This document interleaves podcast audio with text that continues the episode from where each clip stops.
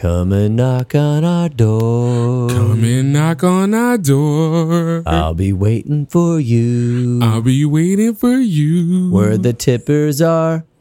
I, I actually I don't know the rest of this song. I don't remember either, but Yeah. something about hers and his and hers and the neighbors. it was definitely a Three's threesome. Company. Yeah, absolutely. Definitely Three's Company too, which is a play on words Mm-hmm. because it could be T O O, but also it could be T W O. Interesting. Interesting. But all I know is that that show has some good Can I start fashion. my damn podcast? Had some good fashion. Let Me, What? st- let me start my damn podcast. Oh, podcast. okay. All Are we right, cool. recording? yes, we're recording. Okay. We're recording. James, are we recording? Yep. All right. Um, Get this man a LaCroix. exactly. All right. Is that Red Bull? Yeah. Um, nah, Sponsored. LaCroix is um, unseasoned. Let me just explain what Chris Soda. drank before this podcast. Hold up. We, Lyle's hold up. Hold up. Let's. buttered coffee, Yeah. We'll get to all buttered that. coffee, coconut, grass-fed butter coffee. This is like bulletproof This is from why I Oregon. don't, this is why I don't like interviewing motherfuckers I've known for years. Y'all Sorry. out of line. Y'all have Sorry, any okay. respect. Let's start the podcast. All right, now. cool, cool. Greetings, everyone. You are now in tune with a podcast of elegance and class. This is Chris Blunt, everybody. Welcome to Chris Talks. All right, man. This is a um, this is this will be a very interesting interview, everybody. I have a good friend of mine, um, who I've known for I want to say almost like fifteen years, and it's Almost. almost 15 years. Um, he's a friend of mine. Like, let me give you a little background. So, like, um, Is this a bio I wrote? no, no, no, it's not Oh, about you. okay. It's not about you. Can you can you let me introduce you? Oh, sure. Thank you, thank you.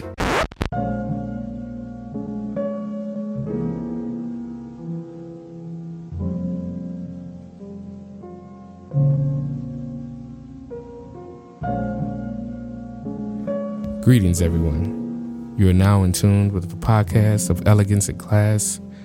This is Chris Blunt, and welcome to Chris Talks. Um, it's another another great woman. I'd like to thank everybody for listening and continuing to listen on the podcast. This has been a very interesting season. Um, we're in the middle of our what I like to call my top ten section. Uh, people that I've always wanted to interview, and this one is an exciting one personally for me. Uh, I met this this gentleman in my like. I, I feel like I kind of came of age um, late in the game at 25 when I moved out of the comfort of my city of New Orleans eh, to the city of Chicago, and I would. I, I think it was a life changing event. Even in retrospect, I knew that my life was going to change, but I had no idea how much it was. So I would go out and I would meet people who were vastly different from me. And in the process of this, I met a gentleman who was in the music, like I was in the music, but from a totally different way. And he would open my mind up to so much different music and would forever change me. And he's been a good friend of mine. He's like a brother to me. So uh, we, we've been friends ever since. I want to say almost like 15 years. I think you're right. Yeah, 15 years. So That's a trip. Oh, yeah, absolutely. Life is crazy. So we're gonna get into uh, what who he is and what he does. Um, I can say a bunch of things about this guy. He is uh, sometimes he gets on my goddamn nerves, but What? um, yeah, but Me? yeah, yeah, you do. But um, but other times he's he's one of my my closest friends. So uh, I would like to sit down and actually. I, I can't wait to actually sit down and talk with you about a bunch of uh, subjects, and we're gonna get into your story as well. And Oh. he's also a podcaster, and he's a musician. He's a therapist. He's a husband. Oh, Um, he's also a philosopher of sorts and a pretty kick-ass musician. So uh, we're gonna get into it right now, ladies and gentlemen. Paul Kraus. thank you, Chris. That was quite an intro. I mean, seriously, top 10 interviews? Oh yeah, yeah, yeah. It's one of my. Uh, I'm doing like a season Oh, okay. of interviews where I get to interview like a like a wish list of people, and Wow. um, you are one of them. Well, your wish has come true. Absolutely. Also, thank you for reading that bio I wrote. Uh, oh yeah, you're welcome. You're welcome. Checks in the mail. Checks in the mail. All right, well, it's, guys. it's actually a pleasure to be here. So I have no idea what we're going to talk about today, but Excellent. I know Excellent. that you've been planning I have. uh, I've been this out. planning. I'm gonna ask you some great questions and also some uncomfortable ones. So Oh, it's great because I know. And this is why you tired me out. I th- I, was like, hey, we're gonna record it. You're like, hey, let's record at two o'clock today Uh huh. before band practice. And yes, And then and then uh, it is now almost midnight, and uh, I feel like you. This is a setup. Yeah. I feel like you. There's definitely something amiss here because you you had me playing music from. You're like the band leader, sort of, right? Ish. For this band, kind of, and so you're like, all right, Ish. guys, play from three o'clock until ten forty-five. Okay, Yes. now now, now I'm gonna interview you. Now it's so, time to interview. So now like my inhibitions are down. yeah, I'm not really like well, like I'm not really on guard Uh-huh. for like your trick questions. absolutely. So I feel a like this could be marathon. interesting. It's a marathon, not a sprint, sir. Oh, All is right. that a yes? trademark saying?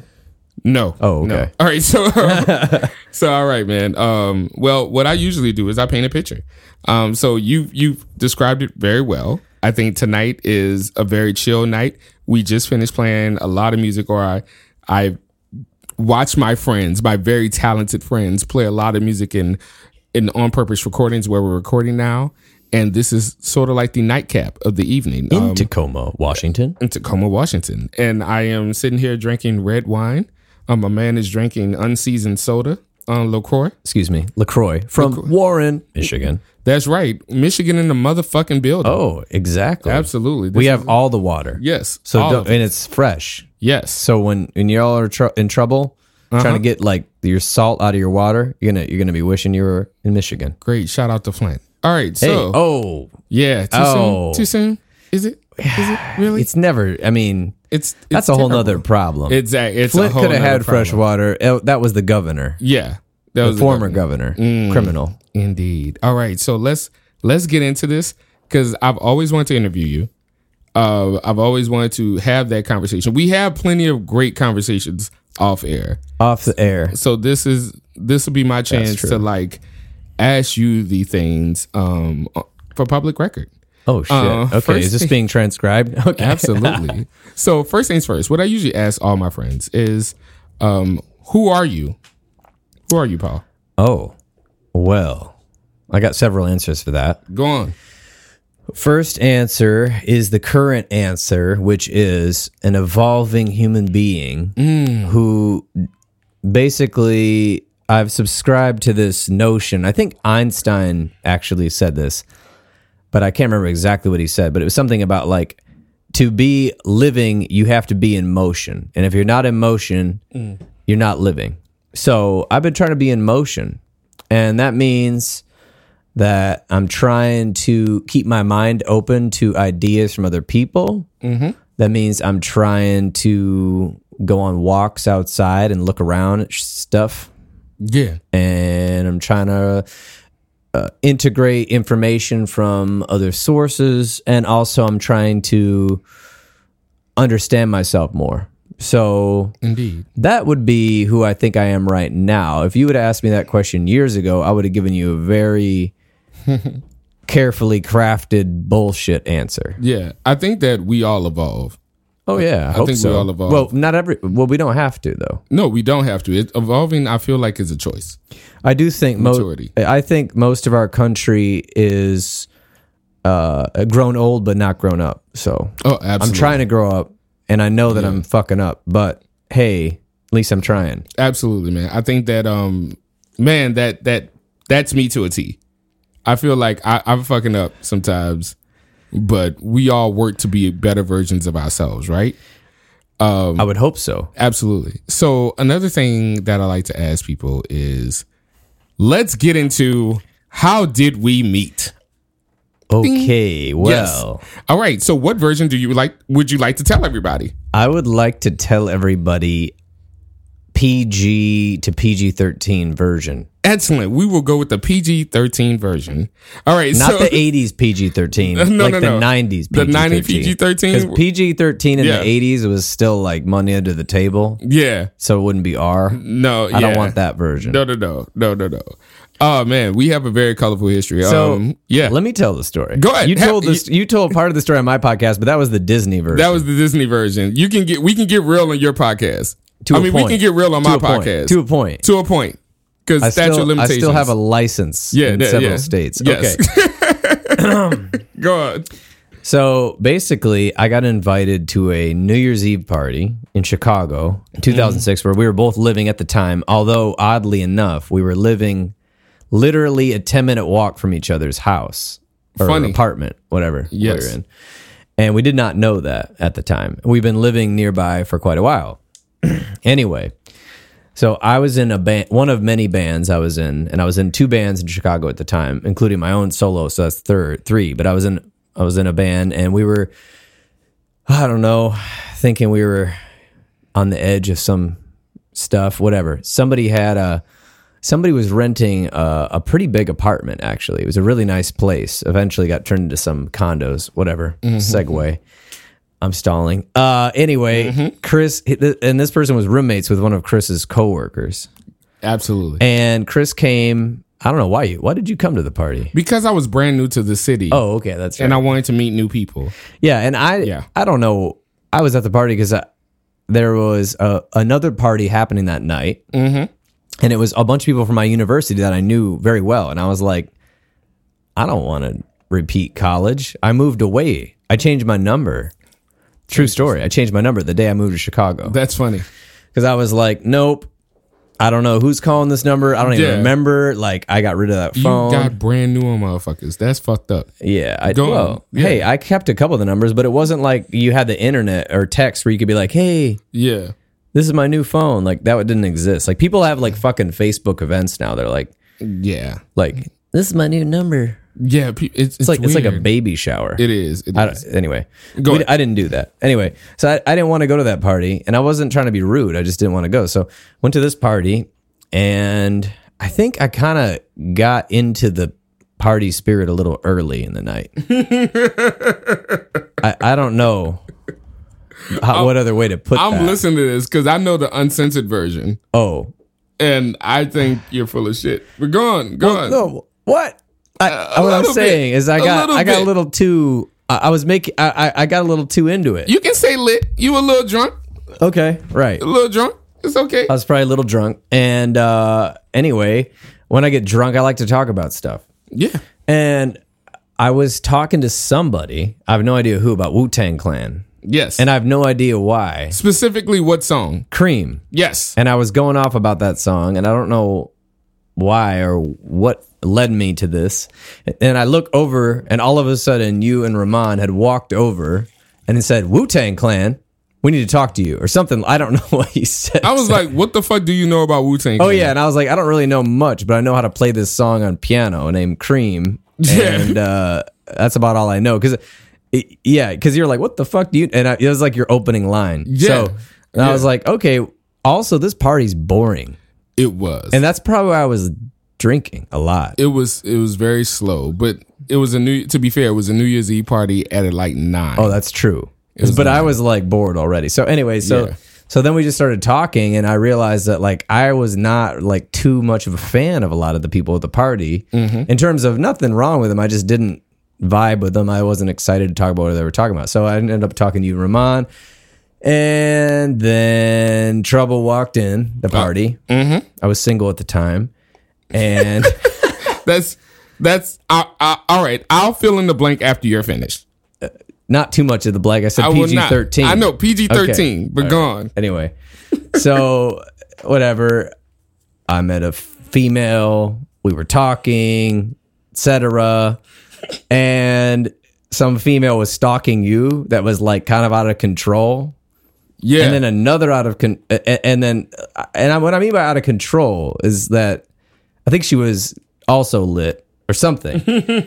and also Rahman was also single at the time. And uh, met somebody else. And I don't know. It must have been that everyone was drunk early. I don't know. Or it was just the us. And anyway, one thing led to another. We're both out on the balcony. Weird things are occurring. We're look. We're giving each other weird looks. Uh, I broke up with the girl I was dating on the phone. like a side note on site. Like Uh, well, time out. I tried to break up with her two weeks earlier. yeah, but it was so random. You said like you were going on a bathroom break. You Okay. was like, "Excuse me for a second. and I saw you on the phone. Like it couldn't have been more than five minutes. And then I hear, yeah, okay, all right, bye. And then he came back, yeah. So I just broke up with my girlfriend. I'm like, what the fuck? it was so hilarious. Like I remember like dying laughing because it was just so like as a matter of fact. Well, I met someone else that night, but I had tried to. Bre- I mean, I knew we were That breaking night, up, man, and I I, knew we were breaking up. I told her that, Yeah. and she's like, "No, we're not." I And I, was like like, were "But we are, though." Let me start the new year on a clean slate. I think like, that yeah, it was like a Yeah. cleansing, or Yeah. something. cleanse dates. All right, yeah, that so- cleanse breakups. No, that's the way you told it the other day. Was that yeah? Like you were like, wait a minute, I, I got to make a phone call. So anyway, yeah, I, Yeah. I, you know, it's funny that you told this story the other night, and I had forgotten that I had done that. that shit is hilarious. the reason was because I had to break up with her again yeah, two weeks later because she said we're not broken up, and I Well, said I called fair- you and said we were broken up. to be fair, it was quite random. Like that was a random ass call. I don't. I think I was also influenced by something. Yeah, you were So. you were definitely influenced So anyway, under the influence. it We're was going. it was just a weird night. Let's just put it that way. It was it one of those was nights where night. you end up at a diner and and you are like cold and it's cold. It's like New Year's in Chicago, so it's like 30 degrees. And uh, well, what the hell? Somebody and like it, it was just it was a long night and uh, we uh, we were out late, 24 hour diner. And I remember getting back to my apartment and somebody was in my bed. Like my friend and his girlfriend were in my bed, which was really annoying. So I couldn't even go to sleep until I went on the couch. Jeez, man. I know. So anyway, we all had a good laugh. It was weird. I broke up with my girlfriend. We were drunk. PG 13. Anyway, Yeah, then we we were like, we I don't know, how do we did I get your phone number or something? yeah. You had to because we we had no online connection. We had no online. It wasn't. But, Yeah. but there was no Facebook. I mean, wait, there was Facebook, but no one was really using it. there was MySpace. There was MySpace. There was but MySpace, I think we connected on that. Yeah, but, uh, um, I think that wasn't really a thing, though. no, it wasn't. We took each other's. I other's think we number. got a number. I Yeah. think we actually made phone calls. Yeah, we did. We Okay. made phone calls. It was it was a weird time. Right. It was. Um, it was a long. It was like. But I remember, like, so I remember from my my thing, I had uh, got invited to. I worked at the W Chicago at the time, and I got invited to the party by a guy named Jeff. Oh, we're we're using names now. no, we're not using full names. Oh, that wasn't his real name. Yeah, nah. Okay. We're just gonna go. We're just gonna call him Jeff. Okay. All right, so I got invited by Jeff to this party, and Jeff was like, "Yo, man, come hang out." And I was like, mm, he, "He sounds a little sleazy, but you know what? Cool enough guy. We shall see." Right? And I mean, my my radar for crazy white people is it's sharp now. It wasn't as sharp then. I was trusting. I was happy to. you were I was on some. Yeah, I was so happy. I was on some happy to be here shit. Yeah. And so I remember going there and like I felt like everybody was super weird.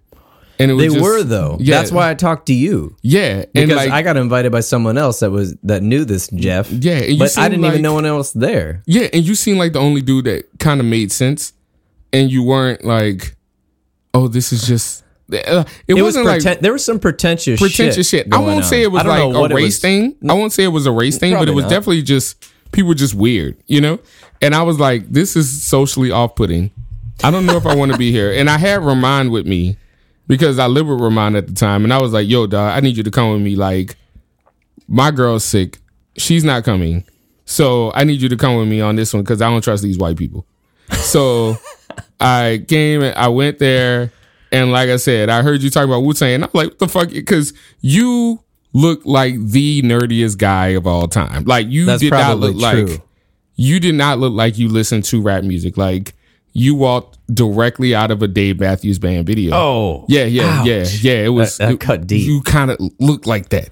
I'm not saying you were like that. I was No, wrong. No, I know that. It's much But more. You of a, said Dave yeah, Matthews. you have Anyway. much more of a Weezer swag. Yeah, thank you. Yeah. That was better. That was better. That was better. I, I could identify with Weezer and Yes. Pixies and that sort of thing, but like, Wilco don't drink the water. and Wilco. Don't Yes. drink the water. Wilco, yeah, they're Yeah, awesome. No, like the first time I seen a Wilco album was in your house. I just, yeah, I just have I have a distaste. I Oh, mean, Dave. Matthews, God bless him, but Jesus, man, that's I just, can't listen to his music. It's the whitest of whites. It's just Yeah. I don't know. Uh, so anyway, yeah. So we hung out, and of course, the two drunk, um, the two drunk women came by and flirted with us, and we thought that was weird, and It, it was weird. it was a weird. It was weird. It was kind of Yeah. aggressive. yeah. It started off, and long story short, they ended up crying and running off drunk.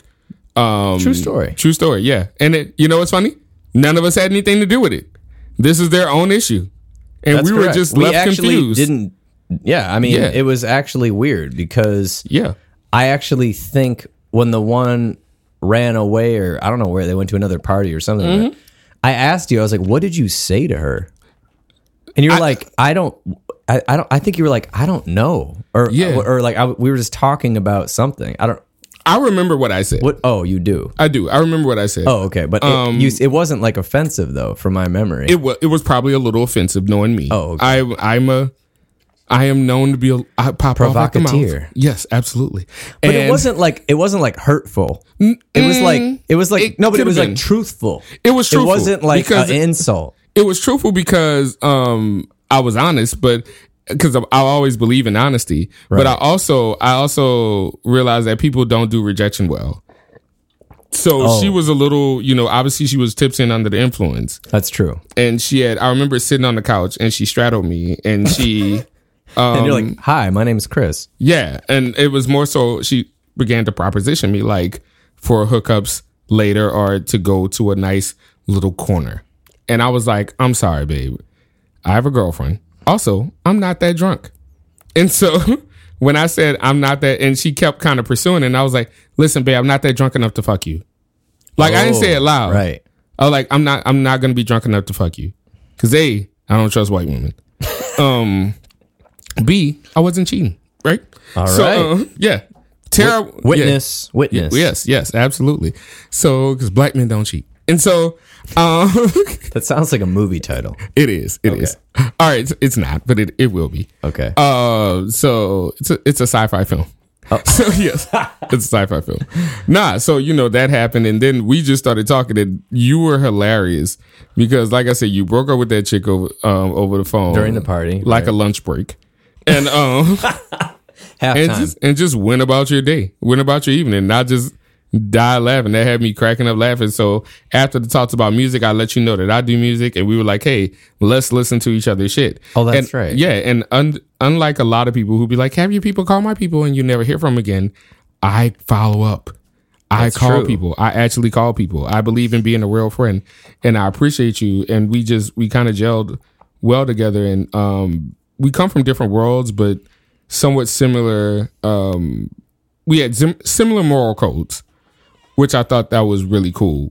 So Yeah. I, I always appreciated you on that end, and you were one of my first friends who was like I always say this. You're one of my first friends who happens to be white and not my white friend. yeah. You know what I'm saying? it, So, right. so and I always appreciated that.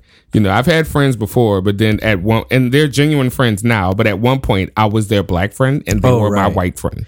Yeah. You know, I get it. Yeah. So uh, now, I don't feel like it felt that way. No, it I mean, I think- I think- it never felt that way. I, I think Yeah. that there was remarks made by other people Absolutely. that assumed it was that way. yeah, because we we Like- would hang out. Yeah. We would hang out when we regularly. hung out. Yeah. uh, And- I think there was some of that going on. yeah, but and we put each other on a lot of music, man. I remember that's true.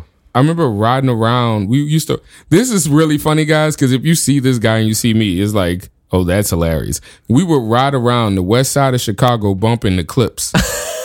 oh, I remember riding around Dude, you with. have a memory Yeah. on you. You gotta. I. I. That's why I rely on you. yeah, I- this is man. don't- It was so great. okay. That we well, Yeah. we had gone to some music festival. we did. We went to some music What festival, was but it? Pitchfork. No, no, no, no, Lollapalooza? no. I, I think it was Lollapalooza, but like Somehow I had Yeah. the Clipse in my car. You did. You were so excited. So you got in the car. You was like, dude, I just heard this fucking album. It's amazing. It's called Hell Hath No Fury.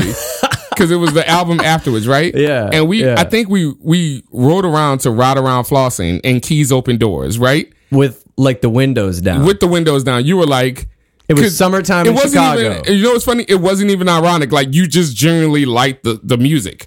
It was. It good. wasn't like, it oh, was yeah. good. It was good. Yeah, it I was- mean, I mean, great. and then we switched to Sufjan Stevens. Yeah, Sufjan but Stevens. I think for a while we got really excited, and I was driving a little fast. Yeah, and it was it was great, and I love the I love the switch because you put me on the Sufjan Stevens. That's true. And I was like, oh my God, this is the shit. Right. Like, Come Feel the Illinois is still one of my favorite So albums. good. Such a dope album. And I really enjoyed it, man. I really enjoyed it. So it was always fun kind of like living that life with you, man. We're gonna get more into our friendship in Chicago. Okay. Um, as we go along. But first things first, I want to take it back. And we're gonna talk about your upbringing. Tell us a little Oh. bit about you um Well. and how you grew up. Well, how did I grow up? I I grew up uh for my I, I guess my friend group in high school would have been atypical uh for where I ended up like going and graduating from high school and maybe also probably atypical for where I went to university and pretty very atypical for when I went to grad school. So trailer park, that's right. I can make trailer park jokes, trailer trash, all that. I can make those jokes because I lived in one, and it was an interesting scene. Uh, that was that, and my parents were just poor. That's really why we lived there. Um, and then so it wasn't like they were like I don't know. It was like their choice of housing or something. Just where we ended up. And then um, weird situations through people my mom knew. The bank was foreclosing on a motel, and the owners had fled to Canada on charges of fraud. And the place was like totally disgusting and uh, uh, hardly usable. And uh, my mom basically, the bank gave her like a very cheap cheap, cheap, cheap mortgage if she would be willing to fix it up. And the city, the city that it was in, which was near um, Michigan State University, basically told her like, you know, you here's a shot for you to own your own business if you want to go for this. So my mom is like kind of. She's like uh she loves projects and she's like an artist, but she loves like fixing stuff and painting Yeah. and like doing like I don't know, lawn stuff and Yeah. whatever. And she had been working for UPS, which gives you like no money. So she was like, okay, we'll take this shack. And it was a small motel. Anyway, so then I moved into a motel Interesting. and I lived in a motel until I went to college. wow. So I, I met a lot of people because it was near a university, but it was like a little outside the university. So a lot of like professors would stay there, people going coming through, a lot of international flavor, a lot of people on their way from Detroit to the university or or on their way uh, to Detroit from the university Yeah. would stay there. And uh, so I met a lot of random people, and it was a lot of weird experiences. I won't get into my whole childhood because we don't have much time. But but let's just put it this way: living in a motel is a very strange way because people come to your house that you don't know. Mm-hmm. And my house was in back of the motel, literally like connected. Like if you went through the office, yeah. there was like a little laundry room, and then you're in my house. My house was That's- there. So like strange people were at my house every day. I didn't live in a neighborhood. Yeah. I had uh, my um, the, neighbors were like industrial buildings. Ah. So um, I grew up in a, it was a very, strange situation. And then of course it was a little outside of the city, but then I went to school in the urban setting for most of my elementary school, which was very strange. Urban by urban setting, what do you mean? Downtown Lansing. Okay, gotcha. Yeah, like in the middle of the of the school okay, for is various reasons. And then finally I ended up going to high school in the suburbs because of school because I wanted to go to a different school. It's a long convoluted story. Yeah, no, no, that sounds that sounds interesting. But um ended up going to school in the suburbs which was not very diverse. so that's a very for high school. That's a very non-traditional way of growing up. It, How- it was for us- well for at least Yeah. my school. Yeah. I mean, I'm sure there's lots of people that grew up in suburbs and motels, but for my for my, for being a person who graduated high school and had a good grades for college and went to grad school, I have not many many people that were from a trailer park. how do you um in what ways do you think you that most affected you? Well, I think um, first of all, the trailer park uh, exposed me that like shit goes wrong mm-hmm. really easily, Yeah. uh, and like like poverty. like yeah, and like a lot of my neighbors died young and had major problems. And I was exposed to stuff that probably I would not, if I had children, would not want them to be exposed to before age five or six. Yeah. But I was exposed to some stuff early on that I won't get into. Um, so that kind of opened my eyes to the world being a little scary. Uh, and then I went. Then it's like, oh, what's what's crazier than a trailer park by the highway? Oh, a motel. Oh, great. People come to your door, which some of them are crazy. Yeah. And like literally, a legit like police had to come, you know, and Yeah. remove them. Um, so I grew up like kind of with anxiety, but then I think living there that long, you just start to get over it. Yeah. I was like, oh, well, I guess I have to get over the fear of us being shot and murdered for money. You know, because it's not. Yeah. This isn't like you know when you go home to your house in the suburbs or like the city. It's like you lock the door and bolt it, and it's illegal for people to come to your house. yeah. People came to my house in the middle of the night, mm. literally. and it's it's welcome because you're a motel. This is a business Yes, establishment. exactly. So, Yeah. but then in the motel, I would say that's what really opened my mind because I met all types of people from all different backgrounds, all different places. Um, and I found that I was, it was easy for me to talk to them and I, I learned a lot from them. And I don't know, just weird situations. Like we'd have every year that some dude would come from Switzerland and stay with us for like two months because he like liked living, coming to the university. People from Russia, people from all over, and they would just tell you their stories. They would just talk to you. It's like people Yeah. wanted to talk Interesting. you know uh, so that and just like learning to work all the time I, I work like everyone else's parents were like on the weekends like oh let's go to the boathouse. And it's like my parents like oh we got to work all weekend because that's when our we're busy. Yeah. right?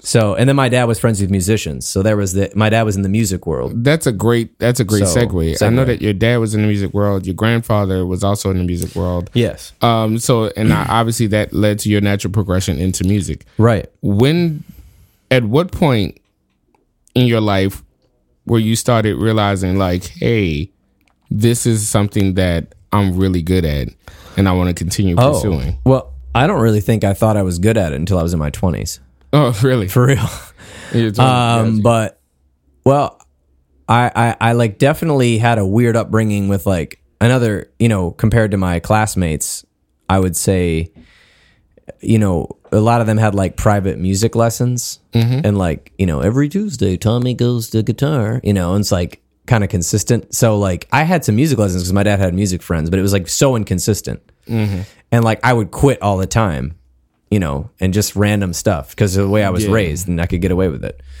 And so I didn't have much consistency. But then when, when I finally went to this high school in the suburbs, um, what happened was I became friends with everyone in musical theater and music and choir and all that. And they were like the coolest kids. So I was like, holy shit, I really need to play music more. So that's when I really started practicing piano and singing. And then from there in college, I got in, I started a band. I started doing solo albums. Even before I really knew what I was doing, I just really liked it. And I knew I wasn't that great, but I, you know, at that time, and I mean, I'm still not like a session jazz musician, but I can play pretty well now. But, um, I, I wanted to play. I was excited about it, and I had some natural ability. one of the things that I thought was interesting about you when we first met was that you had albums like you had all jazzed up, empty and anonymous. Oh, right. I, I remember that album, and that was that was pretty cool. It had a couple of specs on it. I think I remember my favorite track on that album was "Enough." Oh, Like right. it was very like, doon, doon, doon, doon, doon. like it I had like collaborated with one of my friends. Yeah, it, was, a really dope. railroads. Yeah, railroads, and um, and I just remember you saying like "fuck you," and I was like, "Oh God, he was angry," but soft. Yeah. you know. Oh, you know, Yeah. that's a good point. So, you Yeah. know, uh, you know, I dealt with a lot of different things growing up yeah, and a lot of strange family situations, a lot of strange situations that were atypical for my peer group. So, essentially I utilized music as like a coping skill probably. Okay. So I wrote a lot of songs about how I felt and like what I was going through. So, yeah, that was a, a song on there. definitely. All right, so a, that, you can still get those yeah, still get those. P-A-W-L demos.bandcamp.com. Those are ah. all my old demos. I just put them up there just for fun. if you're out there, y'all should listen to that. It's actually pretty dope. I enjoy. I enjoy a It bunch was of a it. Was a fun track. Yeah. I, I just, I, I did it for fun and I did it for, I don't know, emotional release. I would say um, one of my. You've done a bunch of albums over the years. A lot. Uh, yeah, we'll we'll get into it. Um, you know what? Let's get into it right now. Okay. All right. So, first things first. My favorite album of yours. Um, one of well, at least one of them, because I mean, I I feel like I became your friend during the Formula era. Yeah, I was making. Uh, okay, so I was in a bunch of bands, Mm-hmm. but I made music at home, demos, I guess you'd call them. Yeah. and I would just make them on my friend's uh, eight track, which was like an old school Mm-hmm. Yeah. way of recording. I, what I liked about um, the name of the album was Formula for, Formula, for those who are listening.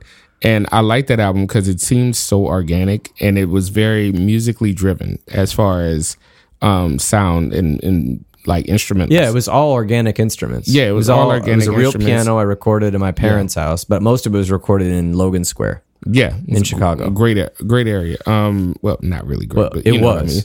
It was a good area. yeah. Um, but yeah, I really, um, I really felt it. I loved the emotion behind it, and that was one of my like formula made me want to collaborate with you.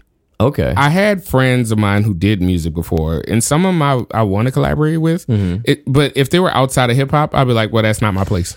I don't care. Mm-hmm. You were one of the first artists I had felt your music, and I was like, I want to do something with you, but I didn't want it to be something like. You ever had those people? They like, hey, he's a hip hop artist, so I'm gonna make a hip hoppity beat. You know? oh yeah. to try to, Yeah, like, yeah. Cater to what I do. And I Mm-hmm. didn't want that. I just respected the music. And you respected the fact that I just want to do good music. And I appreciate that. Yeah, well, uh, that was a a thing I learned about you was that you weren't like restricting yourself to some genre or some sort of like uh, pattern or you know template. You were just like writing whatever. Like you happened to rap uh, and sing, but not really.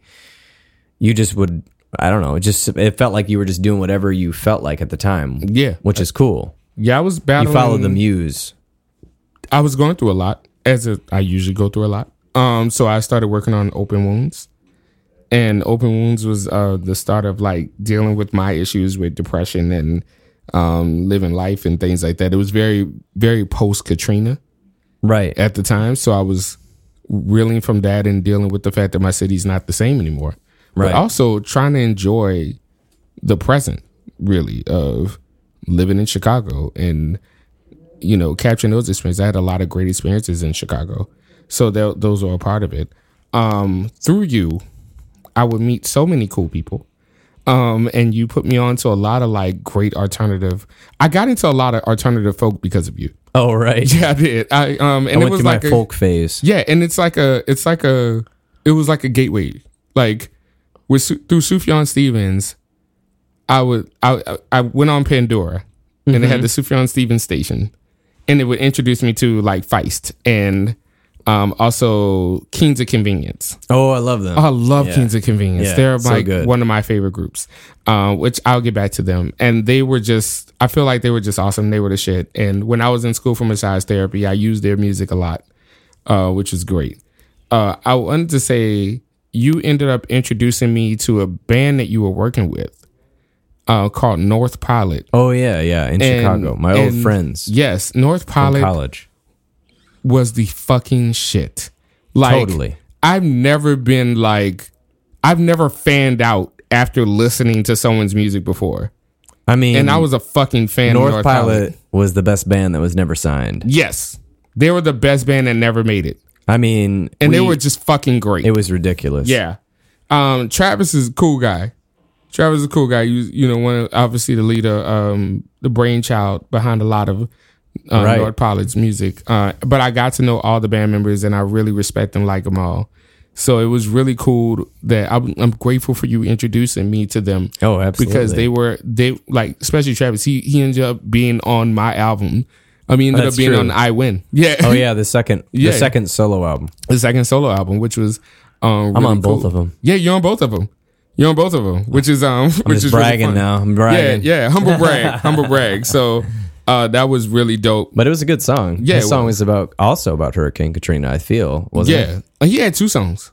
Oh what? I'm on. I'm on their remix. Oh, the remix. I'm on their remix. Yeah, yeah, yeah. and I I love that track. That's That's, one of my favorite tracks. Yeah. one of my favorite tracks. But anyway, let me get back to your shit. because this is about you. Oh, right. That's right. Um, Oh, so we're interviewing me. Yes, That's thank right. you, thank you. Um, so there's the Formula album, right? Which I thought was a very good album. It was a little lengthy. It was like what I want to say, like 19, 22. 22 tracks. Shit. Well, it was just, you know, it was, you know, I'm not on a label. I played with bands and it was more focused, but I was just like, Uh-huh. oh, I wrote this song. All right. Fucking record it. Okay, I wrote this song. All right. Just recorded. it Record was just the, the songs that you were feeling at the time that you right. done. Exactly. Um, can you explain? There's a song that you have on your album called "Dog of Tears," and I've Oh. always liked it because of the the howling kind of because Oh, it was my- a great I howled. yeah, that's great true. melodic. You know, it's weird. A lot Yeah. of people have said they love that song, and it was one of those songs. one of my favorites. I wrote in probably ten minutes. Mm-hmm. Uh, not really ten minutes, but probably it was all done in one sitting. Yeah. like a lot of my songs are. I've been trying to like. I try to get into a new mode of writing where it's like, oh, write the song and put it together, but like, no. Uh, were Like- there any songs that I want to say were harder to write or or visit emotionally? Well, yeah, but I I have to look them up. But anyway, like this song, that song was inspired by the book Blindness by Jose Saramago. So if you haven't read Blindness by Jose Saramago, he's a, a author out of Portugal. And they changed it to a movie. What movie I was that? You, I have not seen the movie. Yeah. I, I don't really know what movie that is, but you should. People have Google, right? Yeah, You know, absolutely. So they go on. Oh, there is a movie. It's called Blindness. Yeah. Yeah. So anyway, I wrote. Spoiler alert. Back in the day, I, I read the book. I did not know it was a movie, but I read I read the book, and there was a dog in the book that what what did the dog do? But it, it like it was called the dog of tears, mm-hmm. and it would like kind of like follow you. I can't remember the whole thing, but that inspired it. And then it, the other part that inspired it was that um my my grandfather was telling me about his parents from Germany when they moved over, but right before Hitler got power, and they moved over to the United States and were coal miners. Mm. And he was telling me about how their first he had like four or five brothers and five brothers and sisters, but their first he had an older brother who had died by like a tragic accident when he was two. Mm.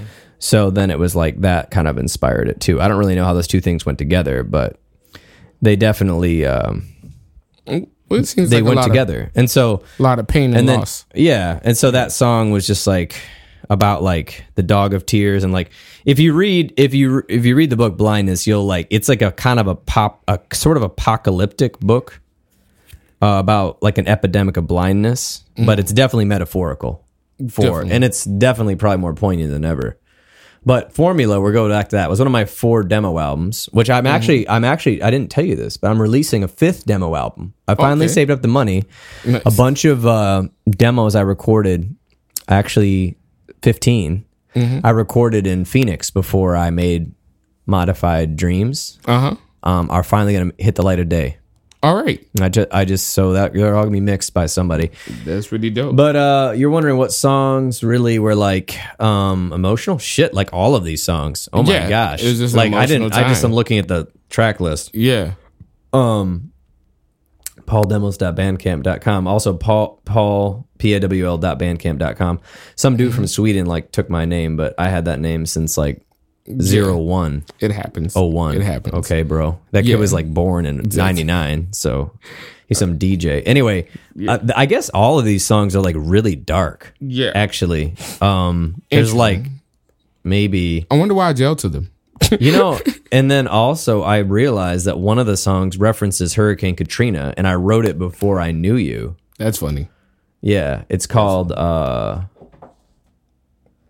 I don't know what which I one probably is it. never listened to that song. Oh, it's called Talking to Myself. Yeah. eighteen.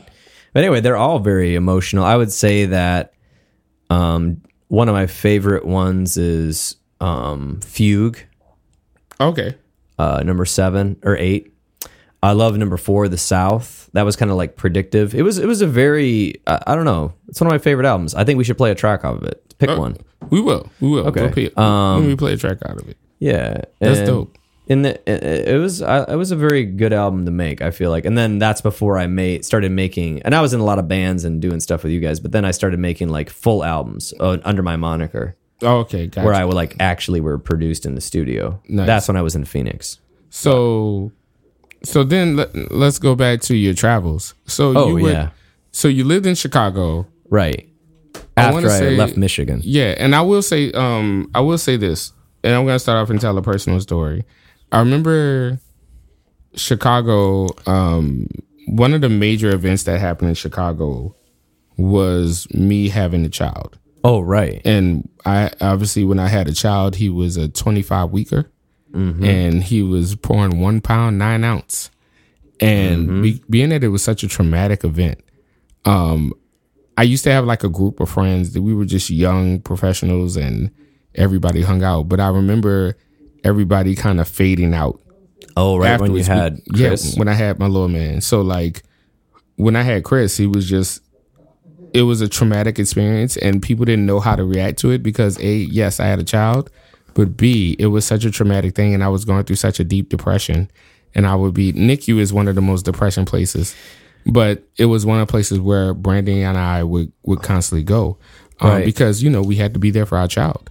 But also on a social standpoint, it was a little damning because we would essentially lose all of our support and friends um, in one way or another that were local, I remember that. Yeah, Yeah, because and- like the the baby was premature. Yeah, the baby and then you premature. went into shock, I think, or Yeah, really upset. yeah, absolutely. Obviously, Yeah. both of you. Yeah, we did. We both did, and it was something that I think would change. Obviously, would change our lives forever. Right. Um, but I want to commend you because you were one of the only friends that actually stuck in there, uh, and that meant so much to me. like Thank that was so that was such a big thing for me, and that's when I think that solidified our friendship. Um, that was deeper than just like, yeah, this is just my dude. You know what I'm saying? Right, like, right. it was like, man, I really appreciate that, and um, I I I can never repay you for that, man. Like there were Oh. moments I remember we you would take me to the coffee shop and be like, hey, let's talk for real. You know, Right. what are you going through? Right. Nobody really reached out, and I think part of it is because you're a therapist. But, But I wasn't a therapist at that you point. weren't a therapist at the Right. time. You were just a good but friend. also like Yeah. I, I was also you know felt like you were a good friend because i felt like you were honest with me and that i think you know i also came of age in chicago partly before i came of age again in phoenix because life keeps evolving but anyway yeah. that was the first time i kind of got out of this like childhood mode of like Mm-hmm. being a victim i think of like my circumstances or when I my youth or something but one of the things that i enjoyed from you and I was getting part of like what I was getting out of the relationship is you were like, yeah, this is what I think. yeah. Yeah. And also you pissed me off. And also this is what's going on in my life. And also I have this problem. So Yeah. you were like really honest. And I felt like Yeah. I didn't realize it, but I think uh, not all my friends, but a lot of people I hung out with had like addictions and other problems that they uh, and I'm not like trying to sh- you know talk shit, but, like you know they glossed over it. they they were like they I don't feel I, I felt also at that same time like my friends a lot of my friends not all of my friends but a, a lot of my friends were dropping off like flies because and, and longtime friends even because they were just not honest with me. And when I needed them I remember a, an incident I won't get into the incident but I got hurt um, almost had to go to the hospital. Like uh like one friend helped me out. Like you were gone uh, you were out of town or something but Yeah. and like other friends were just like no like you're fine i was like no like i'm not, fine. Yeah. right and so um just like thinking you can rely on people and then not so for me, I feel like it was like a natural thing. Like this is before I was a therapist. Like I was just in school and I hadn't had any training, but I was just like, I want, I, I want to be there for you because that's what I would want for someone to be for me. And I felt like you were because you were like straight up honest with me, which it was like refreshing. Indeed. Uh, and I feel like that's that was kind of my uh, the beginning of authenticity uh, for me. Like way before Brene Brown. Um, you know, this is like 06 and trying to like be more honest with myself and also with other people because of various things I was involved in and various uh, friend groups. There was not a lot of honesty. I feel like Yeah. people didn't speak directly unless they were drunk or something. I Like feel it just wasn't a lot of backstabbing. I don't know, just the culture. I, I, yeah, I think it's the So culture. for I think me, it's, I, I appreciate that, but I, you don't have to repay me. I mean, I felt I was getting a lot as much out of the friendship as you were. Thank you, man. I appreciate that, man. Um, So of course you would eventually move away from Chicago before I did. Actually, That's right. I yeah, we were there for. I was there for over three years, over three and a half years, something like that. And eh, circumstances, I I didn't want to move, but the way my life was going, I needed to. no, I understand. Life life brings you places. Yeah, it, It was a places. challenge. I Yeah. know I could have played it safe, Yeah. and I knew Chicago, and it's comfortable, and I have relatives there, and it's only two hours from where my parents live, and all this stuff, and it was easy. yeah, It was so easy.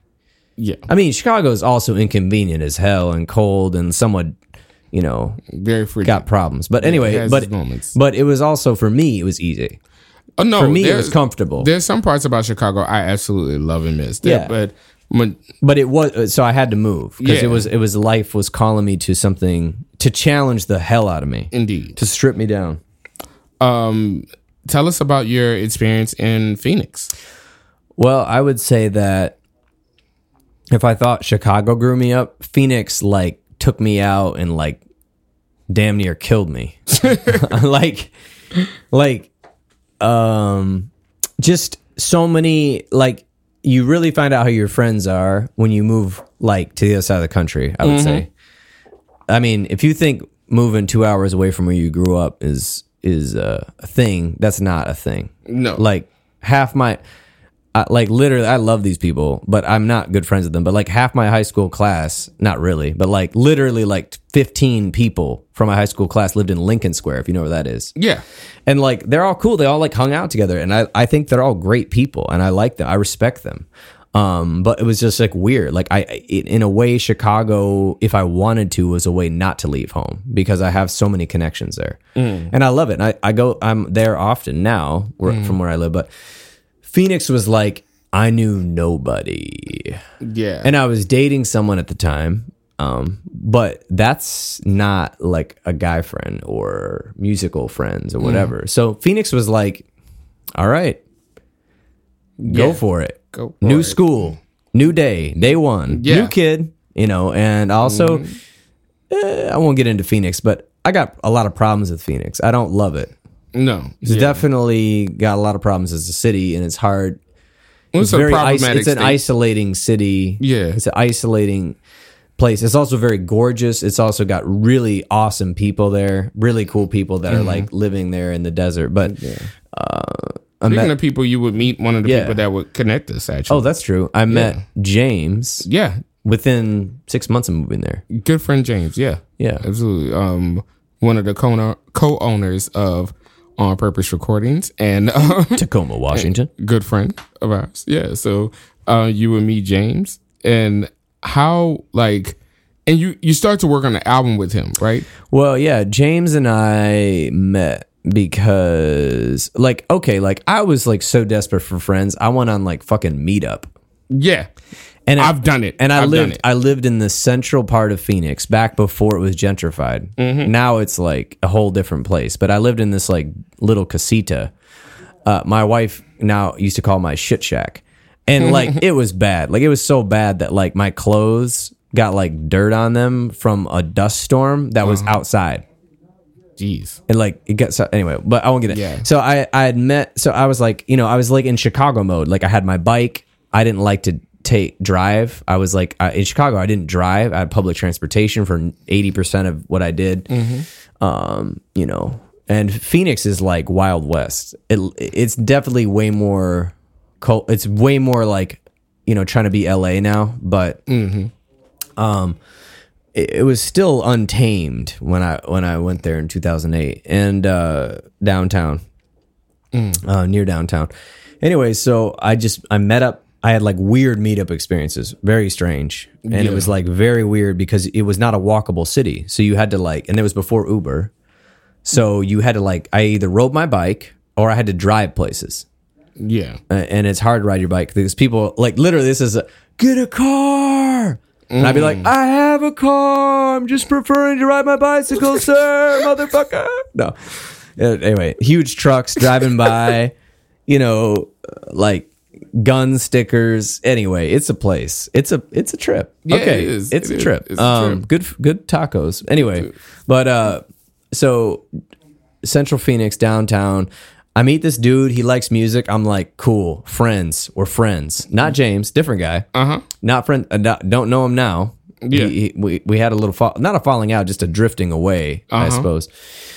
And I was like, wow, Drifting a, a guy, right? Song. We could play that song. Yeah. Tonight, um, this, but um, I met this dude, and it, it- out of like seven meetups that were like god awful, I met this dude, and he was like, I like music. I go to concerts. I was like, okay, I need. Let's go to concerts. Like, Mm-hmm. let's do this, right? Like, because he was he had moved from California, Mm-hmm. and he was like, this place sucks, but there's concerts. Right. So, like, we kind of bonded over that. So, he brings me to some party. He was like hitting on this woman. I'm still friends with her. And uh, she's married to a really cool dude. Anyway, whatever.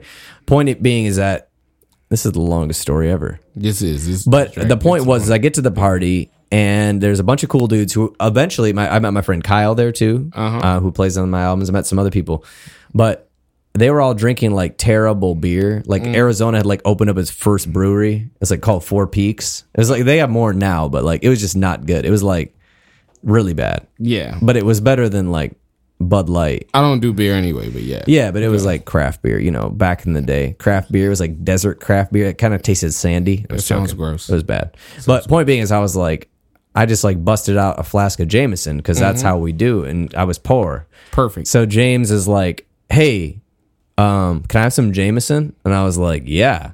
and then that was it. We and, was and, it. and then we were drink and then and we were both and then I was like and he had brought better beer. I don't know what he brought, but he That brought sounds like else. James, though. He brought like some Yeah. Uh-huh. secret beer and he like hid it in the fridge like somewhere deep and he like was like, "Hey, I have this other beer." And I was like, Yeah. "Oh, thank God." So then we were so then we were just drinking and then I was like he's like something blah blah blah blah blah blah. I play drums. I was like, "Will you play drums?" He's like, "Yeah." I was like, "I play keyboards." He's like, "All right." I was like, "All right, give me your number." Okay, let's hang out next week and play. So that was it. Like That was it. So That was then it. Uh, we did. James and I did three albums together. Yeah. Almost four. Archetype. That was was that the first one? Archetype. No, Guest House. Guest house. James played that's right. drums on Guest House. and giraffe dance and all that shit. I He- remember that. I actually programmed the drums for Draft Dance because it was supposed to be cheesy, and I couldn't have a good beat on that. No, yeah, it, it was cheesy on purpose. Hella cheesy. which you can find Draft Dance P A W L. Yes, you are promoting the fuck out of this. Hey. I will say this though. People like googling, Chris. do. People do. People do. Think about it, like, hey, Yeah. this is sponsored by NadaMoo coconut ice cream out of Austin, Texas. That's a lie. That- send me some. no- send me some though. Yes, yes, absolutely. Nah, I love Archetypes. That was a dope album. It sounds so crisp and clean. Second and album. like yeah, it was my- James, it's who runs a studio. Co-produced the. en- He produced and mastered and mixed the entire thing. I would say it's my favorite album of yours. It was basically co-written with James because Yeah. Mm-hmm. I wrote the keyboard songs, and I was like, "Here's a song," and he's like, and he was like, "You know what? Last album I played full drums. This album I don't want to play drums. I want Mm-hmm. to program drums to practice." I was like, "Okay, deal." Yeah, So he comes over with his like drum pad, and he also had like sticks, so he'd play like the triggers. Yeah. and um, he would just be like, is a dope ass drummer. He'd be like, "How about we just change the entire groove and do this?" And I was like, "Done." And then it would be like every weekend we'd be finishing another song. That's So like literally, I think there's nine songs in the album. It probably took us three months. Yeah. and we were done. And it was like the demos became the album. So Archetypes also a very fun album for me. And then we and then my friends, I had a couple friends play guitar and bass on it, but not even that much. It was mostly just James and me. that's awesome, man. Yeah. So, so all right. So fast forward, we are at um, we are you are getting to the point where you are leaving us. You are leaving uh, Arizona. But before I left Arizona, Yeah. we came up here. yeah, you came up here. Before, like Yeah. three or four years before. Exactly. Yeah. So you came up here. Well, wait. You No, were, moving. you went to Texas though. Yeah, yeah, yeah. I went to Texas, but, this ain't about Wait, me. are you talking about the lighthouse? Are we talking about that? No, about the first time we Hey, came up man, here. Fuck your albums. I'm talking about like No, you not my albums. I'm talking Oh, about. yeah. But before I moved, Oh, you're yeah. missing the whole po- portion. I know. I'm gonna get back to. Oh, it. okay. I'm gonna get back. leave- Okay. I'm All getting. right. I'm getting the present day because I wanted to Get to this know. man like, a Lacroix. exactly. Get this man a Lacroix. I'm talking about like you leaving that that state. oh, when I left that state, year, Uh-huh. like nine years. Yeah, that that was a long time there Yeah, it, for, it was. A, for a it place was a, you wasn't really feeling. It wasn't. It was a. I- You know, I love the people. I will say that, and luckily, because of my wife's job, I'm able to be back there. You know, I don't know how. I don't know what the equivalent was, but I was probably there about six weeks this year, and I'll probably be there six weeks next year. So Yeah. it was it was cool to see everybody, and I met some awesome mentors there, and some very cool mentors, very cool friends, very awesome musicians. Beautiful there, beautiful landscape. Um, very cool vegan cafe, Coronado Cafe. Shout out, Dark Hall. Shout out. Nice. nice. Um, best places to go if you're in Phoenix. But anyway, yeah, I, I wasn't feeling it completely, and I, I had I had wander wander issues. So basically, um, I I got on this airline points thing. Mm-hmm. And Ramon will tell you all about that. Anyway, yes. yeah. Uh, but anyway, so like what I would do is, and it got hot, I get angry and I would like plan out all these trips. So like pretty much when I finally had airline points in probably like 2011, 2010, I would pretty much like try to stay gone, like either drive up to somewhere in the mountains during the weekends or I would try to get out from basically June to September every year. I would be like, uh, as much travel as I could afford, I would go. Okay. And so one of those places ended up being Seattle with you and a bunch of our friends and James, who Yes. I I said, James, damn it, you got to come with me. Yeah. And I said, seriously, James, you Yeah. got to come with me. And this was the start of what will be the beginning and, of Gentlemen of Leisure. And that was 2013. that was 2013. And you had not lived here yet, No. and I you was found a visiting. great uh, Airbnb. Or no, it was before Airbnb. It was VBRO. Yeah, VBRO. This is a vacation home. and it, it was supposed. It was we got catfished, like your favorite term. a little bit. But we were we were slightly deceived. Yes. It, it said your own home, Uh-huh. full home. Full home. We we said okay. That's we dope. Send in our check, Private. private. Yep. Little did we know, It was not. Captain and Tennille were living upstairs. Sorry, The- I had to do that. Yeah. Nah. no, we- but they were. they were. it was Captain and you Tennille. were. It was so funny because we were like, "What the fuck now?" You know, like Within ten minutes, Yeah. they're like, "We'll we'll be staying upstairs in the lighthouse," and we're like, "No, No. no." You said full house, Yeah. and and and and like you're not supposed to be there. we don't want you here. We're we're gonna be recording music in your in the house. That's the whole point of the trip. I remember friends making fun of me so much because I was like, "Yo, man, I'm about to go on a writers retreat." They was like, "This sounds like a setup for gay porn," Oh yeah, and I was like, "Nah, man, it's just a writers retreat Dude. on the on the lake." dude. My wife made the same joke. Yes, She's like, "Oh yeah, you're writing with all the boys, yeah, writing with all Uh, the look, boys. overlooking the Puget Sound yeah, just in the pine trees." and there's like bears, and meditations. Yeah. bears and cubs and wolves and foxes and otters. And she was like, like, that's what you call them. she was like, and the Sasquatch. No, Yeah, sorry. It was the But- first time I've ever done a writers retreat with friends. It was a real writers musicians. retreat. Yeah. It was literally, I think we fuck, we really worked on getting like, I think we had like eight days off. Like, I think we flew in on day one. Yeah. In, in the morning. Mm-hmm. And we coordinated so well because we've been like really needing this retreat. Absolutely. And we didn't leave until the eighth day. Yeah. I so we had like s- almost seven clear it days. It was it was which great was fun. amazing. It was great Amazing. fun and a, a a wonderful experience because Yeah. we literally we completed the basis of an album. We basically wrote Yeah. the and recorded the demos for the entire album that's now on Spotify under Absolutely. The Gentleman of Leisure Collective. G O L. G O L. So yeah, that was uh that was great. Also, the only Yeah. bad part of the trip, besides the Captain and Tennille getting angry and leaving because we were playing music, which Uh-huh. was, of course, in the damn contract that we had the whole place. Anyway, Going. besides them being He's- weird, You're not petty at all. That's no, what I like I about was, you. dude. Yeah. I hate when people lie to me. I was Yeah. like, get out of here. Eh, Definitely. Anyway, they finally left day three, and they we had our peace and quiet. Yeah. But uh, well, uh, the the worst part of the trip was that you made me drive the entire time. Absolutely. and I was very resentful about that I know, man. I know. Um, because you said we were less likely to get pulled over. yeah, we're less likely to get pulled over because you are white as fuck, and you're Hey. riding around with a bunch of black guys. It it was. It was it was May, uh, March and it was I, I hadn't got a tan. I lived in Texas and I was traumatized. Oh, So yes, that's I didn't, true. I didn't trust driving as a black man in a foreign place. I can't believe you survived Texas. I, yeah, me neither. That's Me like neither. literally like that's almost like moving to Mars. It wasn't it, honestly. It wasn't bad because Dallas. Oh, that's right. You were a- in civilization. Yeah, I was in civilization. There was a bunch of black people there, so it, it wasn't really as bad. Okay. But still, I just don't imagine when, when- I when I drive through Texas, I feel like I'm on a foreign when- planet. nah. When you're when you're black in unfamiliar places, your your um, sense of danger is heightened. Right. So because you're, I feel like you your head's on the swivel. So you got to watch yourself, man. Um. So yeah. So we had a great time, and we would eventually like form what is the um Great and Powerful album. Oh, and I, yes. and I thought that was that was really dope. And it was inspirational. And we all like, you know, I mean, for all you people out there that have never taken a writer's retreat, Yeah. I'm just going to say this do it. yeah. Plan a vacation where you do nothing. Stop going to these stupid museums. Stop. Stop going to Banana Republic. Stop it. Stop going to the mall. Stop getting Dippin' Dots. Uh, stop getting Uber Eats and watching Netflix. Just go to a place, rent it out, and do nothing. I'm for sorry, seven man. days. I I um totally disagree with you. I'm not going to stop doing any of that shit. No, but just Oh, no, just yeah. for once. Just for once. Yeah, stop going to theme parks. Yeah. If you got kids, get them babysat. Get them babysat. Um, I really enjoyed that writers retreat. It was nothing like it. It was a chance to actually veg out.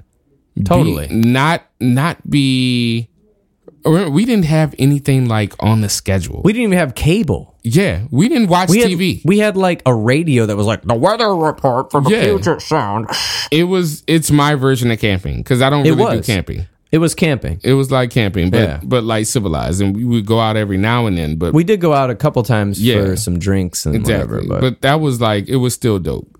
Yeah. So I had a I had a great time with you guys. I never forget that experience, and it was it was awesome. crazy. Yeah. So all right, moving forward. Two years later, we Yeah. ended up here because you moved here. I moved You here. liked it. Let's just put that out here. Yeah. You liked it so much. You were like, "Yeah, we're moving here." yeah. And then you like, and I was like, "Cool, man, that's a cool story." And then you're like, "No, uh, we bought a house, or no, wait, wait, no, we rented a house. We're here." We're and I was here. like, "That one didn't take long." No, it did not. Because you know what? Texas will drive you out. I'll never forget. Like you know, I'm gonna. Uh, I'll never forget on my way out because you're a very very pivotal part about me leaving. On my way out to to Dallas, I mean, on my way out from leaving Dallas to Seattle, Right. I had made a stop, um, in Phoenix for your Oh. wedding. Oh, So, um, because my family went straight to Tacoma. I remember that you came to the wedding, but I forgot that you were on your way to you moving to Seattle. when I yeah when I landed to go to your wedding, that was my Oh, last yeah. day in, in Dallas. And Oh, um, that's crazy! right. And I would Yeah. um Wow. I would meet your family, and they're Oh, yeah. lovely people. Your Oh, brother, yeah. your brother is an interesting character. I I I, I love dude. He's great. Yeah, yeah. A- You're actually on a hip hop track with him. yeah. I am. I'm on a hip hop track with him. He's a fun guy. T T T T Types. types Types, yeah. four T's Yeah. dot bandcamp dot com. Um, quick side note: Your brother reminds me of a live um, Wes Anderson film. Like he is that. is that guy. if he needs a side job, he should just That shit is like, hilarious. you He's know. a fun guy. yeah, quirky great shit. musician. Great musician. Yeah, he he. The reason his band is called Types is because he makes all types of music. yeah, yeah. He can play guitar, sing, play piano, produce beats, Yeah, supremely all of it. talented little dude. Yeah. man. like not little dude. No, but I mean he's he's a grown ass man. But yeah, He's- he's taller Um, but he was just he's just supremely talented, and I, I, I definitely respect it. Yeah, he's uh, he's actually. Uh, just side note, He started to actually make money on his music Which is dope. from Patreon. I was Nice. like, wow, Nice. But anyway, point being is you came to my Yeah. wedding. I came to your wedding after and- you're like screw Texas yeah. and and and you met my family. What else? And I can't remember what else. Oh, what else I- happened? Um, I helped DJ your wedding. Oh, that's right. That's right. James and I DJed your wedding. yeah, you were the MC of my wedding. Yeah, um, because Which we're was the black interesting. people. Yeah, Yeah, well, Uh, I mean, come on. Like Yeah. we needed somebody. You need somebody. You I need mean- somebody with rhythm. We needed we needed somebody to make to break the ice Absolutely. because there was some old white people. yeah, And and, it was so some of the fun. some of the old white people have got their groove, you know, and they never lost their groove. But Yeah. some of them just needed to be inspired. And so right after the ceremony, which I if I I mean I my wife and I talk about this, I would have I should have had it's a long story, but I wish I would have had somebody else marry us. And and then we had a cool cocktail hour because a, f- a friend of mine who was a really good musician played like violin and like beats during Yeah. the cocktail hour, which was cool. And then uh, the reception was there, and it wasn't at a church; it was at a venue because we knew people would be drinking. Yeah, Uh, so and I met I met friends there. Yeah. I, I met friends there. They Yeah. were cool. Um, hung out, slept in the same room as Travis. We were Oh, hanging yeah. out. Uh, I remember my favorite part of your wedding, with the reception part, where I got a chance to like really uh, James and I got a chance to have fun and DJ. Yeah. because we we got on the playlist, and at first we were doing the traditional thing, and then you were like, "Hey guys, you kind of can do anything you want now." I'm like, "Oh, great!" And then you're, I remember you asked me to introduce your wedding party, Oh yeah, yeah, yeah. which yeah, yeah. was awesome, man. It was the first time I got to do a little improv. Oh yeah, that was funny because I was you had a captive audience. Yeah. there was like 130 people there. It was hilarious. and it's before man. we ate, right? Yeah, it was before you ate, and then, so I introduced your wedding party and gave false facts Oh yeah, to everybody. It was great. and like wide eyes. You said Yeah. something about going to prison. Yeah, somebody um, went to. one of your friends just got out of prison. I was like, "Hey, ladies, Oh, he just got out of prison." Oh, that was funny. Um, that Yeah. was great, man. I did, I did all these things. It was awesome. I, I said somebody, uh, like everyone young laughed because Yeah. they knew it was a joke, and all the old Yeah. people were like, yeah, like like like a fork dropped. exactly. It was, it was was, great. great. I love the gasp. I like, I mean, I live for that shit, man. Oh, it was great. I live for that shit. and then you ended up. I have pictures of you dancing with my father-in-law Absolutely. and my dad. yeah, Like like it was like like disco songs or something. Yeah, it, was- like it was disco. uh, it was like definitely whoever sang. and I and I yeah, got November. to judge white people without them noticing. I remember I, I cut on the Macklemore song and they started dancing. I was like, I knew it. I knew you motherfuckers would love this. And so yeah, yeah. Well, we started. We told you the first half of the wedding. We knew all the old people would be there, so we're like, play this like you know safe music. like jazz, David Bowie, like Yeah. you know, Let's dance. yeah, Temptations, Yeah. like all that. And then all of a sudden, like old people started to leave, and we're like, all right, All right, let's trap go it out. for it. Yeah. and it was yeah, it was then it was like Juicy J and Yeah. like you know, it was like exactly, it was Make- all like uh mixtapes. Anyway, Yeah, we made it fun, man. Yeah, it we was made it good. fun. So it's been a good life, dude. It's been a good life. I'm gonna um so what I like to do next. you ask questions. Yeah, I'm gonna ask questions. We're gonna go into like a lightning round. This Lightning is what. I do right before. Oh shoot! All right. And you had a lot of coffee. Oh yeah. Can I just read what you drank before this? um Shake well. Uh huh. Lyle's buttered coffee, Uh-huh. coconut, crafted in Oregon, Yeah. cold bu- brewed, grass fed butter. So, I mean, Chris tries to pretend that he's not bougie, but like I'm telling you, like, like this studio, like his house, like I'm telling you, that's why we don't have an address. Like it is like, I mean. Like who is that guy serving us hors d'oeuvres? Like I mean, this is like Lyle's buttered coffee. First of all, you got that coffee. This is like ten dollars. yeah, yeah. Thank you. I Thank did you buy this coffee. it was you. not ten dollars. It It, was will not. be by the Yeah. time you post this. Yes. Inflation. Inflation is a bitch. Um, No, no, anyway, um, I, I'm just messing. It- Nah. it's this place is just torn down. I feel bad. Thank you. Yeah, Thank you very much. just- I do not want to attract people. I just like to house. mess people. Yes. Yeah. Don't. Nah. No, come. We have cameras. Yes. Yeah. All right. So, No, for real. We out and here. possibly legal weapons. so yes. Exactly. So nah. What was I, shit? What was I saying? You were gonna do lightning round, but A I lightning screwed round, with yes. you because uh, you've been drinking buttered coffee and Merlot. Yeah, yeah, absolutely, and that's why I'm up, and you're not.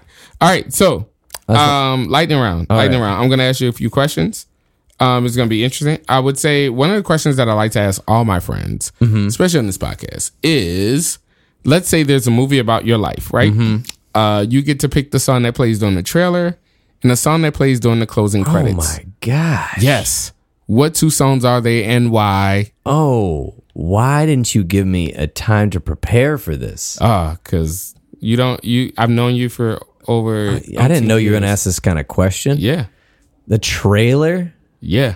Oh man. Well, like that's really hard because you know that I don't have favorite music. You know No, that, right? you don't. You don't. like I'm a person who my favorite music is whatever I've been listening to that week. Yeah. So I feel like I, if I'm gonna be if I'm gonna actually like my decision later, it's got to be something retro.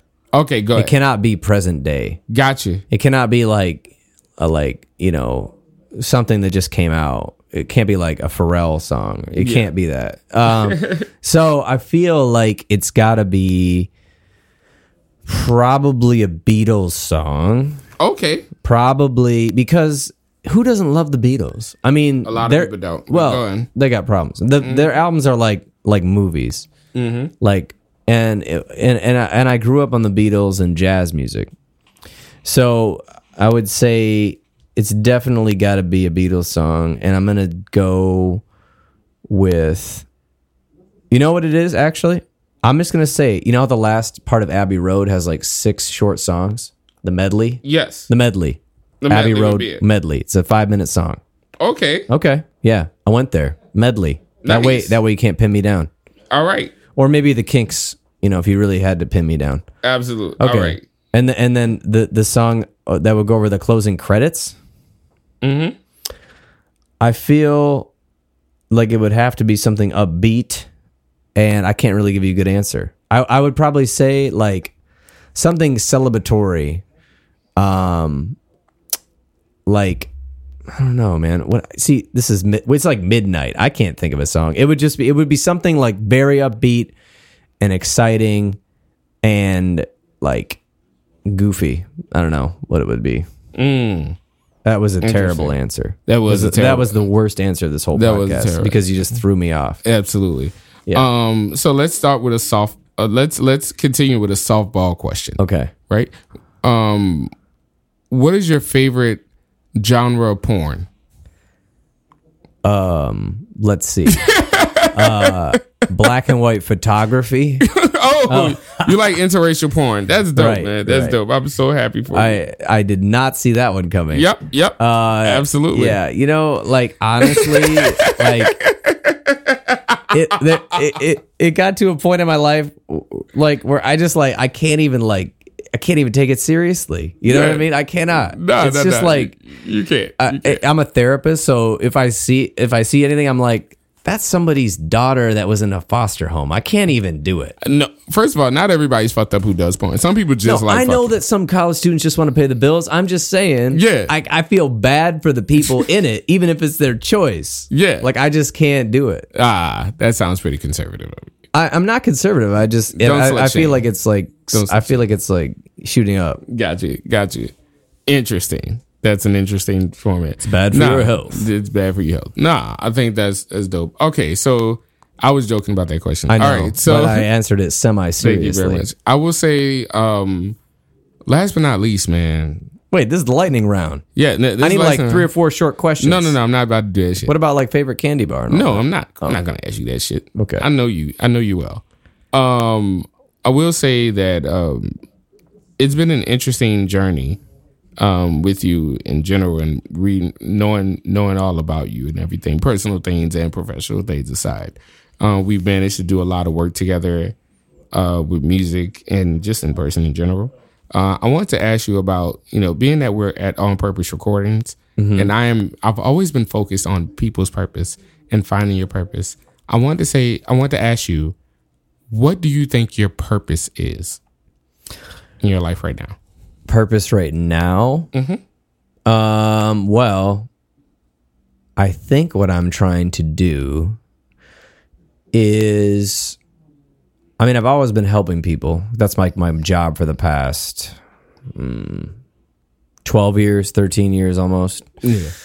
Uh, I'm trying to move into a larger realm. I don't know what that means though. A, Mm. a larger realm of making a bigger impact. Got you. Um, so I've got a lot of projects in the works. I've got music projects in the works. That's more of a hobby for fun and entertainment and all that. Um, because I love art.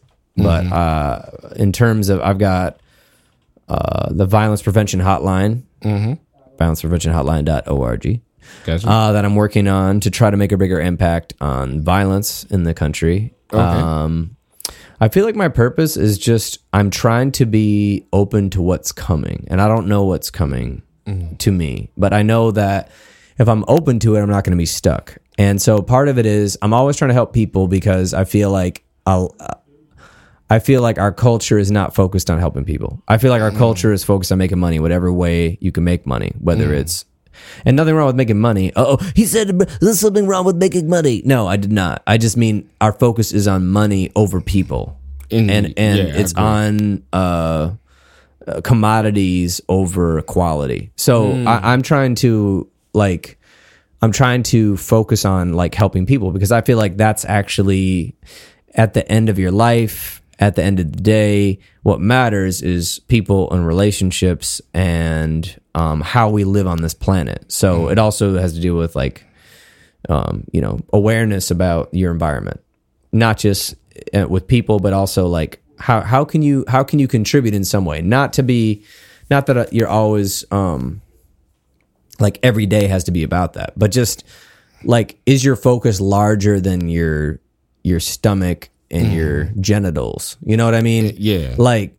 so that's kind of like trying to have a bigger picture, a, mm-hmm. a, a, a broader picture of what what I can do. So uh, my purpose, I think, is trying to be a person that brings light and help, but also tries to not be like, oh, I'm a I'm a helper. Yeah. Like I'm not trying to be like a you know Self righteous with it. like a guru or like I'm better. Like I'm just I, I just want that to be part of my focus and and also to inspire other people that like you actually get joy out of life. Like I love, you know, doing stuff. I like, you know, doing stuff for myself too. And I like I like doing things that are gratifying. But I feel like if you serve somebody, you will actually feel joy.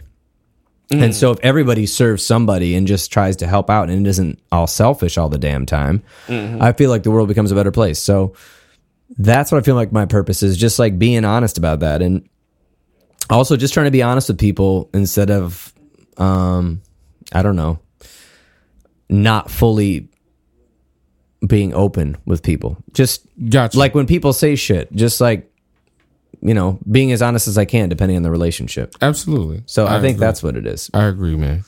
Well, all right. I'm about to say, well, thank you so much for being so open with me Yeah. and um and being my friend all these years. And that that's been a, a great um roller coaster. It has been a roller coaster, but it's a been fun. coaster, but it's been a fun. So it's good. I'm glad I get to get out to Seattle from time to time. Yeah. And uh, thank you for interviewing me and thank you for being my friend and being there and being authentic and like that's what I love. Like I ask you a sarcastic question Mm-hmm. and then you give me a straight answer and you ask me a sarcastic question, I give you a straight answer. Absolutely. So it's kind of funny like that. So before we go, I was gonna say, where can people hear you? Because you have a Oh, podcast right, I yourself. for- yeah, I do have a Yeah, podcast. So yes. I have a podcast called The Intentional Clinician. The Intentional Clinician. Clinician. It's about psychology, but it's actually become a lot more than that. It's about philosophy, Hmm. uh, a lot more about philosophy, a lot more about just um, ways of thinking, ways of being in the world. It's a little bit. It's got a little bit about music in there, Mm-hmm. um, for sure. There's always a musical element, Definitely. and uh, I think I, I interview people, and then probably every few podcasts will be me talking about some subject that interests me in the world of counseling, psychology, and uh, philosophy. So that's where people can hear me, and also um, I've got three albums in the works, Nice. two in the mixing stage. Dope. Those will be later this year on pawl.bandcamp.com or probably on Spotify under my brother. So Probably my brother is going to release one of them for me, which is TTTTYPES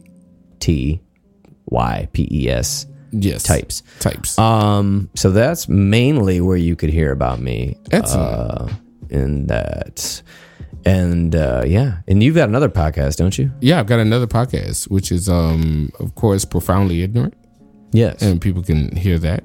Um, but yeah, on all platforms. on all platforms. so that's really where you can hear me. I'll be posting something about once a month. excellent. Excellent. That's great to know. Did you say epsilon? Uh, is that a Greek letter? It is. It is. Okay. Epsilon. That's what I um, no, it's also a late night um slip up. Yeah. Uh, so yeah, so it is late. It is late so as fuck. now, now your plan has worked against you. oh, the Lightning round. The plot thickens. Right. The tables have turned. Canadian bacon or American bacon? What? Don't ask me questions. Nacho cheese or vegan cr- cashew cheese? Shut the fuck up. Shut the fuck up, Paul. All right, so well, yo, my dude, it's been great, my man. Um, thank you very much, uh, and to the listeners, thank you all for listening to us talk about our friendship, uh, music, and our randomness. Uh, this has been great. Remember, everybody, you can follow me on on the all the platforms. Uh, listen to us on Spotify, SoundCloud, uh, Stitcher, etc. Um, this has been Chris Blunt. Thank you all for listening. Remember, be good to your people, bro. Have a great one.